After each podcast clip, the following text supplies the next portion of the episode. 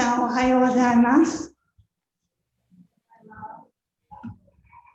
今日は豊かな命協会のお友達でもご一緒一緒にこの聖書のお話を聞きましょう。今日は私は良い羊飼い。詩編23編、51編、第2サムエル記7章からのお話です。ダビデは羊飼いだ。でも、神様はダビデを羊飼いとしてだけでなく、王様としてもご覧になっていた。もちろん、ダビデは大きくなってから王様になった。とても良い王様だった。神様のお心をよく知っていた。そして愛に満ちていた。でも、それはダビデが神様のように完全だったというわけではない。だって、ひどい罪を犯したから。罪のない人を殺したりした。そう。ダビデの人生は嘘を重ねてどうにも後戻りできなくなっていた。でも神様はそんなひどい間違いした人生のご計画の中で不思議と使ってください。神様、私に新しい心をください。ダビデはお祈りした。私の心は罪でいっぱいです。私を内側からきれいにしてください。神様はダビデの祈りを聞いてくださった。神様はダビデを許し、約束まで与えてくださった。ダビデ、私はお前をイスラエルの王にしよう。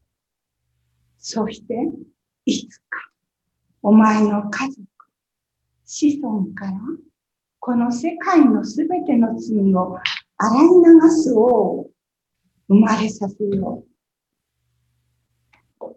ダビデは歌を作るのも上手だった。誰もが口ずさむくらいよく歌われる歌ばかりだっ。ダビデにとって歌は祈りそのもの。それは詩篇と呼ばれ、ダビデ本人が書いた歌。詩篇23編。主は私の羊飼い。私は乏しいことがありません。主は私を緑の牧場にふさせ、憩いの右輪に伴われます。主は私の魂を生き返らせ、皆のゆえに私を義の道に導かれます。たとえ死の影の谷を歩むとも、私は災いを恐れません。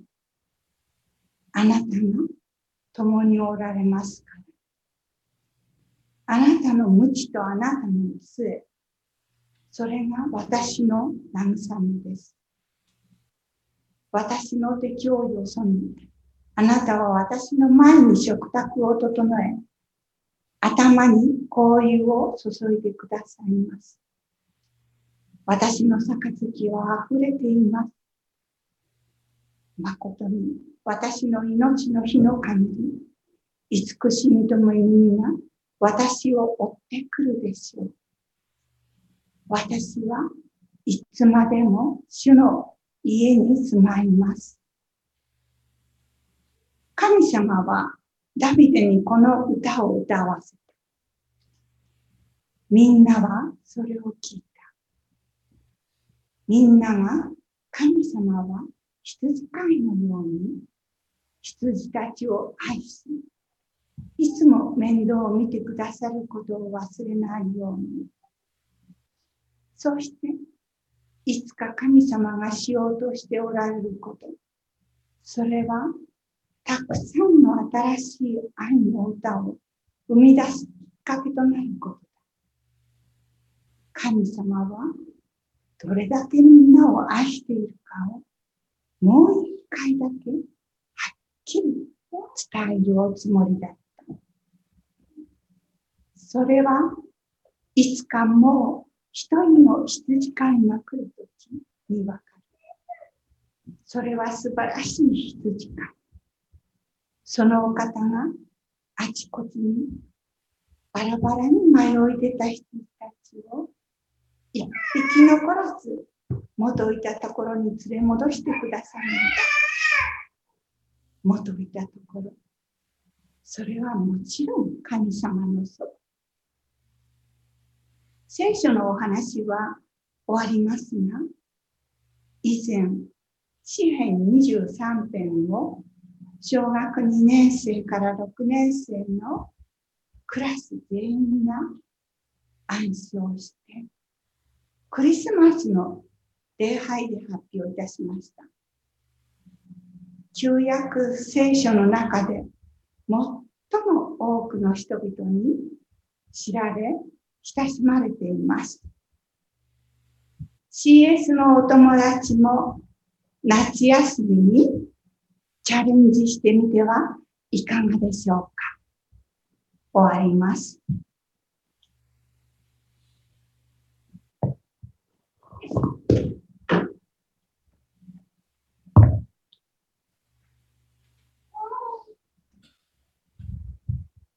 はい。では、えー、聖書を一箇所お読みしたいと思います。今先ほどのお話にあったところ、方が、ダビデが書いた詩篇の93編をお開きください。えっ、ー、と、2版は1000ページで、えー、3版は1030な、1032ページ。聖書をお持ちの方は、詩篇93編をお開きください。支援93編。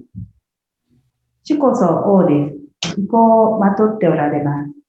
主はまとっておられます。力を帯びとされます。誠に世界は固く据えられ、揺るぎません。あなたの御座は西から固く立ち、あなたは常しえからおられます。主よ、川は轟かせています。こう、川は轟かせています。激しい響きを川は轟かせています。大水の轟に勝り、力強い海の波にも勝って、主は力に満ちておられます。意図高きところです。あなたの証は誠に確かです。聖なることがあなたの家にはふさわしいのです。主よ、いつまでも。お祈りします。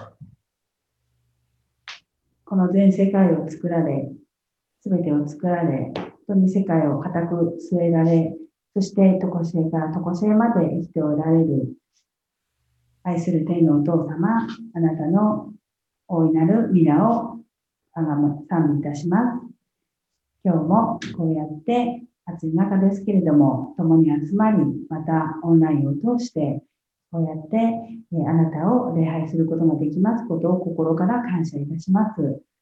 本当に世界の中には共に集まることもできず、えー、できない方々もたくさんいます。どうぞ神様がそれぞれのところで一人一人の礼拝をあなたが祝福していてください。また、えー、世界中で、えー、コロナのことがあったり、また自然災害があったり、また政治的な圧力の中で苦しんでいる方々がたくさんいます。どうぞ神様が、えー、本当に全ての必要なものをそこに与え、またあなたが、どうぞあなたからの愛がそこに注がれますようにあなたが最善をなしていてください。神様、この礼拝の時を感謝いたします。今日聞くあなたの御言葉がよくわかるように、私たち一人一人の心を開いていてください。本当に1週間いろんなところを通ってきましたけれども、今ひととき、本当に喜んで、あなたに賛美を感謝、賛美と感謝を捧げる時としていてください。すべてを御手に委ねて、イエス様の名前によってお祈りいたします。アーメンはい、それでは元気奥さんにしたいと思います。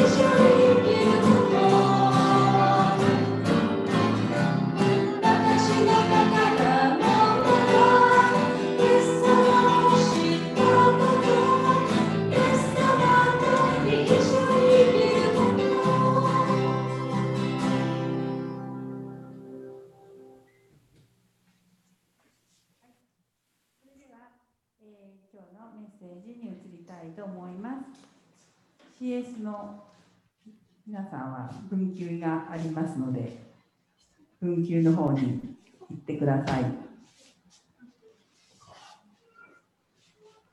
よろしいですかね。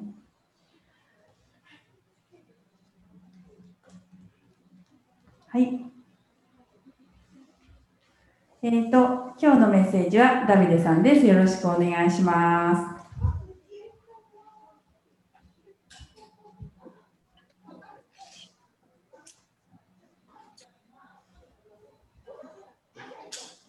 いいんですか？お願いします。じゃあ今日の聖書箇所は、えー詩編の117編、那覇に読んでいただきます？短いです。詩編117編。すべての国々よ、主を褒めたたえよ。すべての民よ、主を褒め歌え。その恵みは私たちに大きく、主の誠は常しえに至る。ハレルヤ。はい。じゃあお祈りします。天の父様、え遠い距離、えー、ズームをつか使ったりして、えー人格的な面が弱いです。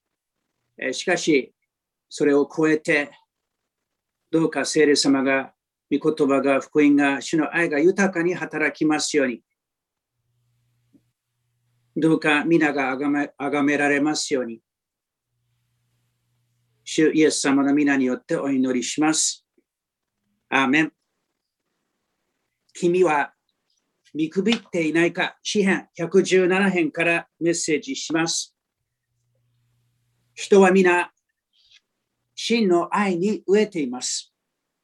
例えば、男性は仕事を通して認められ、賞賛を得ようとします。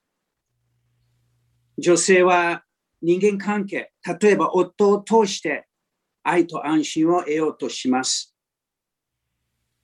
問題は私たちは子供の時からお利口だったから良い子ねと言われ、私たちはパフォーマンスさえ良ければ愛されてると思ってしまうのです。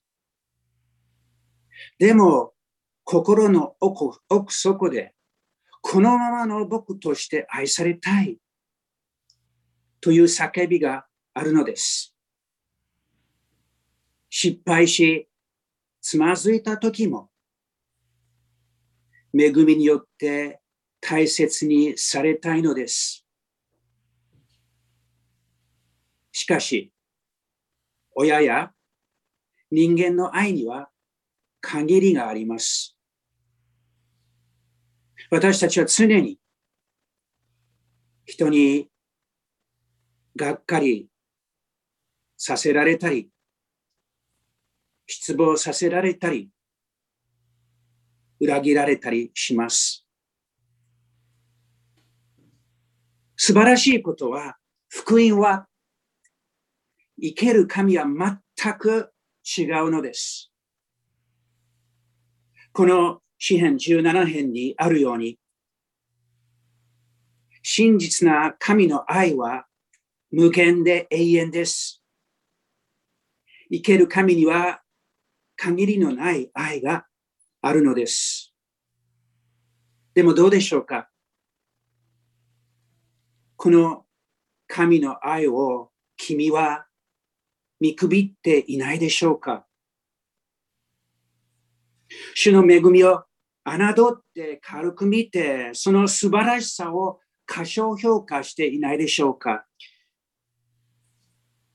この詩編117編は聖書で最も短い章です。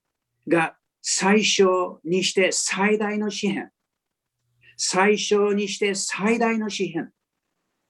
と天に召された小畑進牧師は語りました。すべての、すべての国々。主の恵みは大きく、大きく。誠はとこしえ、とこしえなのです。小畑先生はこう書きました。恵みは昨日や今日で尽きることはない。その大きなこと、その永遠なこと、君は見くびっていないか？アウトラインの1を、皆さんアウトライン持っていますか？あの、送りましたが、どうでしょうか？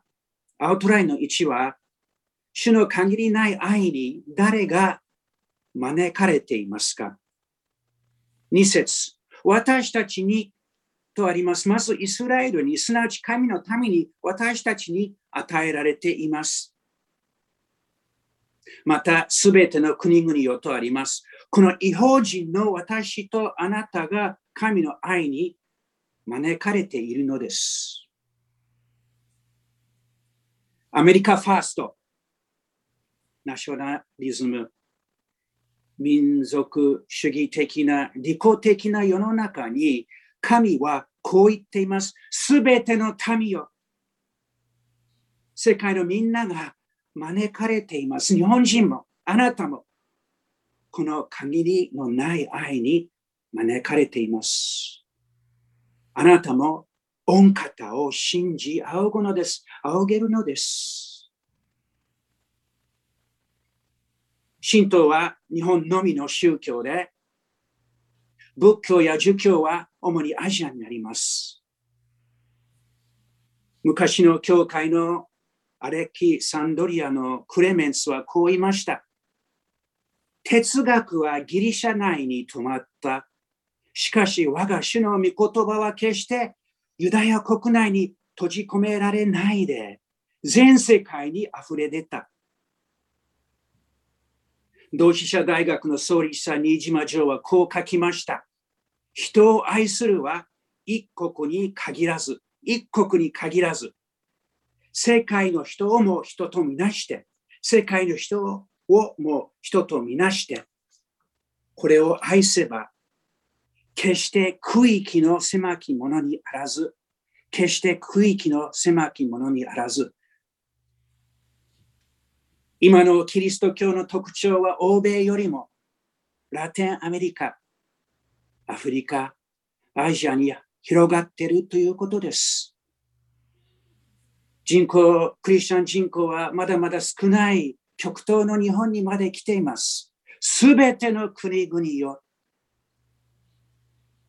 でも、今、オリンピックですが、世界中に広がっている神の莫大な愛を君は見くびっていないかアウトラインの2、2節主の限りない愛そのものは何ですか？この詩篇で私たちの目は世界から神へとその恵みへと向けられます。主の、主の恵みは大きく、主の、主の誠はとこしえとあります。人間愛に限度があります。親は子供に対してその言葉に我慢しながらも切れちゃう時もあります。夫婦愛にも限度があります。同級生、同僚、近所の方、友達に対する愛もそうです。私たちは隣人を誠に自分のように愛していません。結婚する前に自分は結構霊的だと私は思いました。でも結婚したら自分はどれほどわがわがままなのかすぐ分かりました。今もそうですが。ですから、人ではなく、愛に満ちている主に希望を置くのです。目をイエス様に、神様に向けるのです。まず、主ご自身の限りない愛なのです。主ご自身。強調を続けて主です。主。主の恵みは大きく、主の誠はとこしえです。主が天地を作られた生ける誠の神です。無限で永遠の唯一の神です。ご存知の通り、神様の名前の太字の主はヘブライ語でヤウェと言います。約束を破らない、約束を守る真実な神という意味です。あなたは真実でなくても、主は、主は真実です。人間はすぐ約束を破ります。土曜日、公園行こうとパパは言っても仕事ができるのです。ごめん。と言って子供ががっかりさせられるのです。でも、生ける神は全く違うのです。真実で約束を守るお方です。主の恵みを大きく、大きくとあります。この恵みという言葉はヘブライ語でヘセド、ヘセドと言って真実な、真実な愛という意味です。真実。神が私たちを愛し大切にしてくださっているだけでも素晴らしいです。でも、愛だけではなく真実な、真実な限りない終わらない愛です。私たちの愛が絶えても主の愛は絶えないのです。またその愛は絶えないだけではなく、その愛は何とありますか？大きく、大きくとあります。莫大な愛です。私たちは常に常に人から弱体した愛ばかりを体験するから、主の愛もそうだろう。と人から神へとその愛を移してしまうのです。いやいやいやいや。主の恵みは私たちに大きく、大きく、素晴らしく真実な愛です。主の誠はと次にありますが、主の誠はとこしえとあります。先ほどの真実な恵みのヘセドを誠でまた強調されているのです。主の真実な愛が大きければその誠は永遠です。永遠とあります。とこしえ、ヘブル語の詩、ポエムは似たことをすぐ繰り返すのが特徴です。説明や強調となるのです。真実な恵みは大きいと言って、続けて、主の誠はとこしえにとすぐ繰り返すのです。極めて大事なことだと神様は私たちに言っているのです。主の真実な恵みはただ莫大だけではなく永久です。そのままずっと続くのです。最近年金についていかないと話がして話を多くしています。ずっと一緒とわたなほとなほに言いますが、私は死ぬ時が来ます。15年も年齢が離れているから、家内より結構早めに死ぬでしょう。でも、主は違って、とこしえに、とこしえにずっと一緒です。私たちは安心の欲しい民族です。が、日本は災害で知られている国です。台風、洪水、地震、津波、今は世界中ですが、コロナ、コロナ、デルタ株。会社は倒産する可能性があるし、夫は死ぬ可能性もあるのです。不安定な世の中です。しかし、生ける神はその恵みと真実は大きく、大きく、永遠、永遠です。安心していいのです。大丈夫だと志村けんが言いましたね。が、主によって、主にあって、主が存在して、主が共にいて、本当にクリスチャンにとって大丈夫なんです。大丈夫。安心して。でもどうでしょうか私はこう思うのです。あなたもこう言うでしょう。私は罪人です。神はこんな私を愛してくださいません。こんな汚い私を。いやいや、イエス・キリストは自分が正しい、自分のこれで大丈夫、神の愛なんか必要ないと思う人のためにこの特別な恵みと愛を用意していません。自分の道徳に頼っている人はこの特別な神の恵みには預かれないし、その人はあり預かりたくないのです。でも聖書にこうあります。ルカ19章10節で主イエスは失われた人、失われた人を探して救うために来たのです。失われた人。自分に課題があると思う人、罪人だと思う人。詩編34編18節主は心の砕かれた者のの近くにおられ、魂の砕かれた者を救われる。自分の罪を認め考え直し、悔や悔いて悲しむ方が神の限りのない愛に預かれるのです。十字架のもとでへり下るのです。神の恵みは一番低いところの十字架のもとに流れるのです。皆様はこの話をよく知っていますが、ある方は聞いていない可能性があります。私たちは神によって愛を持って作られました。エデンの園で神との親しい交わりがありました。しかし、人間は神に、神の愛にとどまるよりもサタンの言葉を聞き入れ従いました。その結果、清い愛の神から離れなければなりませんでした。しかし、また存在する神がいるのです。憐れみ深い神は人間に回復の道を用意しました。十字架を通してです。贖いを通してです。償いを通してです。十字架上で我が神、我が神、なぜ私を見捨てになったのですか？と主イエスは叫ばれました。主が十字架上で立たれたのは私たちが決して立たれないためです。ずっと一緒。ずっと離れない。父なる神と永遠に特別な関係があったので、断ち切られるのはイエス様にとって想像できないような苦しみでした。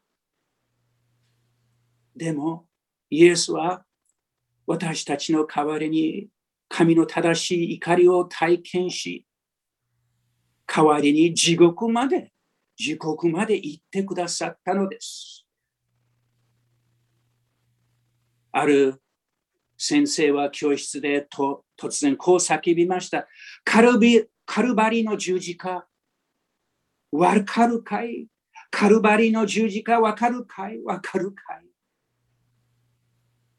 い？で、目から涙が出て地獄だったんだよ。そして愛を持ってしたんだよ。イエス様が私たちが決して神様との断絶を体験しなくてもいいように、イエス様が十字架上で父なる神との断絶を身代わりに体験したのです。ここまで愛してくださったのです。復活された御方をずっと一緒にいてくださるだけではなく、心にもいてくださるのです。ここまで愛されているのです。今。でも、どうでしょうか？私はあなたは、この十字架の愛を君は見くびっていないか？宗教改革のマルティン・ルーターは私たちにこう語りかけています。キリストはあなたの救い主だという誠の真の信仰があれば、その時あなたは恵み深い神を知っているのです。なぜなら信仰はあなたを導き入れ、信仰は神の心と志を開きます。そこで神の清い恵みと溢れる愛を見ることができます。信仰によって神を見る者は天の父を見、慈しみ深い友を見ます。ぜひぜひ今、御方をぜひ仰ぎ見てください。信じてください。すがってください。アウトラインの3番目。アウトラインの3番目。1節、2節後半。主の限りない愛をどのようにして表すのでしょうか？どう応答するのでしょうか？泉のように溢れる神の恵みを思うと、賛美が湧き出てくるのです。恵みを思うと。3回繰り返されています。主を褒めたたえよう、褒め歌え、ハレルヤ。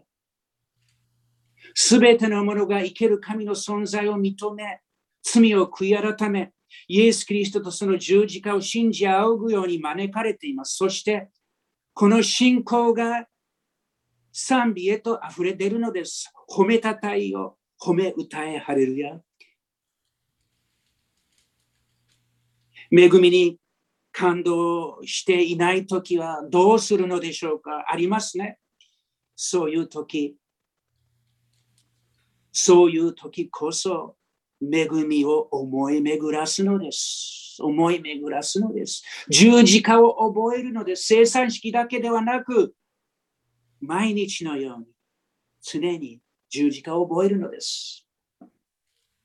賛美が溢れ出るまで恵みについて思い巡らし、称え続けるのです。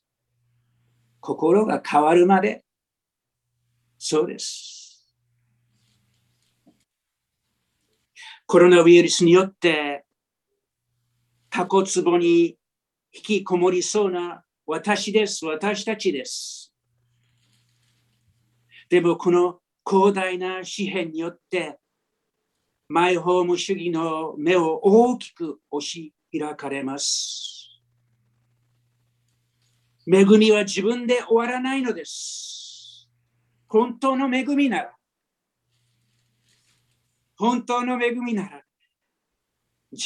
キリストの十字架の恵みを味わって楽しんでいれば、他の兄弟姉妹にまた聞いていない人々に広げたいのです。英語では want to, want to. 生ける神とその恵みはあまりにも素晴らしいので、独り占めにできないのです。そのはずです。隔たりを超えて述べ伝えたいのです。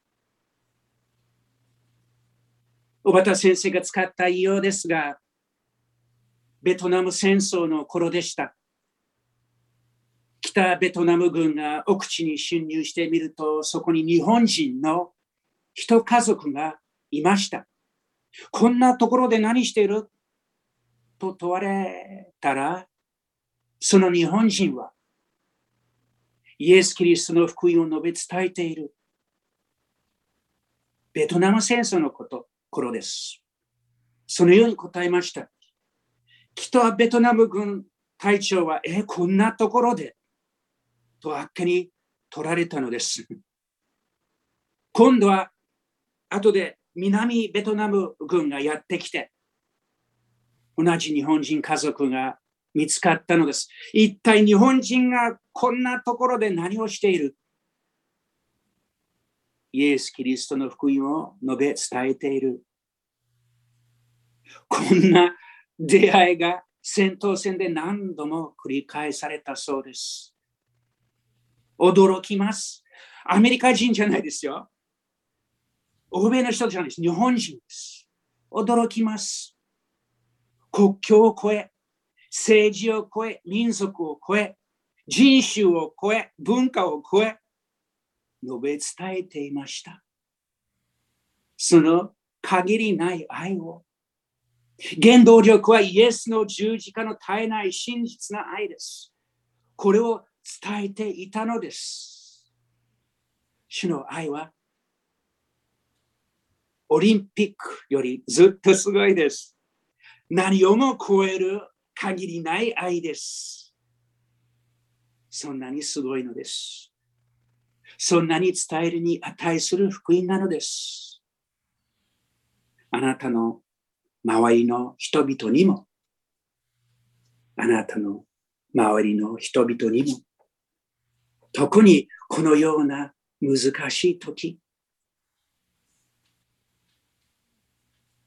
私は自身はしばしば主の愛を疑い、主の愛を見くびってしまうのです。主の愛を小さ小さくして限ってしまうのです。でも、私の親を通して、ダビデ、愛されているものという名前を付けられました。愛されているもの。私は生ける神に愛されているのです。目つけられて、喜ばれて、大切にされています。それも弱い、癖のある、罪人である私に目をつけてくださっているのです。あなたにも、それもただ恵みによって、主の愛は中途半端ではないです。その恵みを大きくとこしえです。この箇所に書いてあります。主の御言葉です。信じるのです。受け入れるのです。理屈を捨てるのです。へりくつを捨てるのです。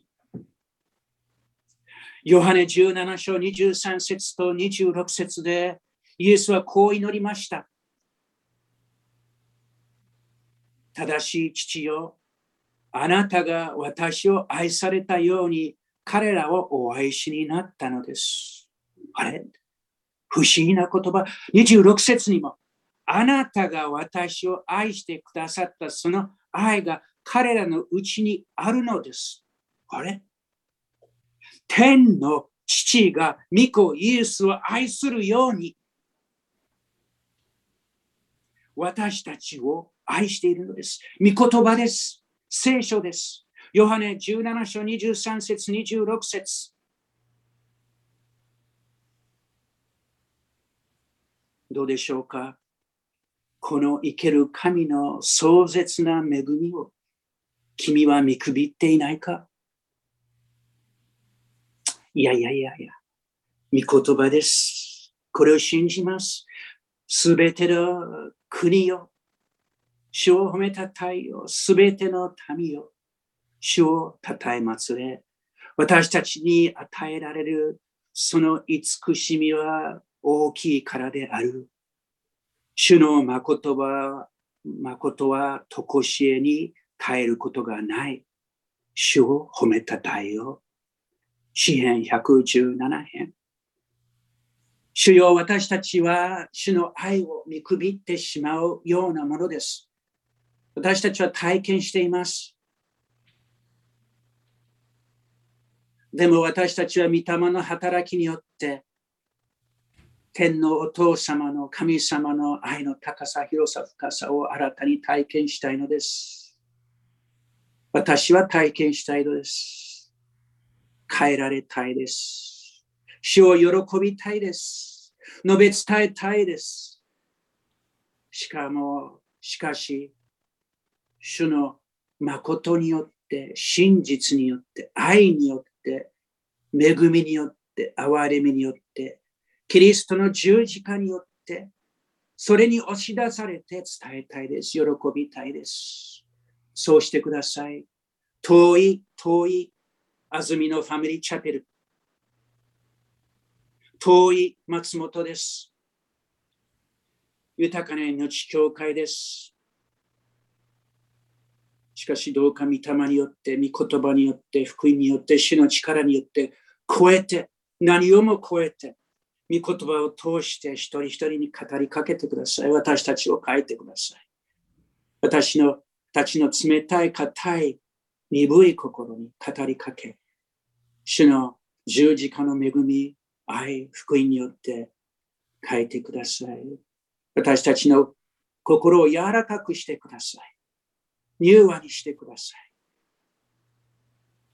主の愛によって溶かしてください。まず私を、妻を、私たちを、子供を、私たちの教会を、まず日本の教会が主の愛の高さ、広さ、深さ、実感し、そしてその愛が日本中に祝福となって広がり、日本で終わらずアジア、世界私たちは主を信じます。御霊によって何でも可能です。主を信じ、イエス様の皆によってお祈りします。アーメン。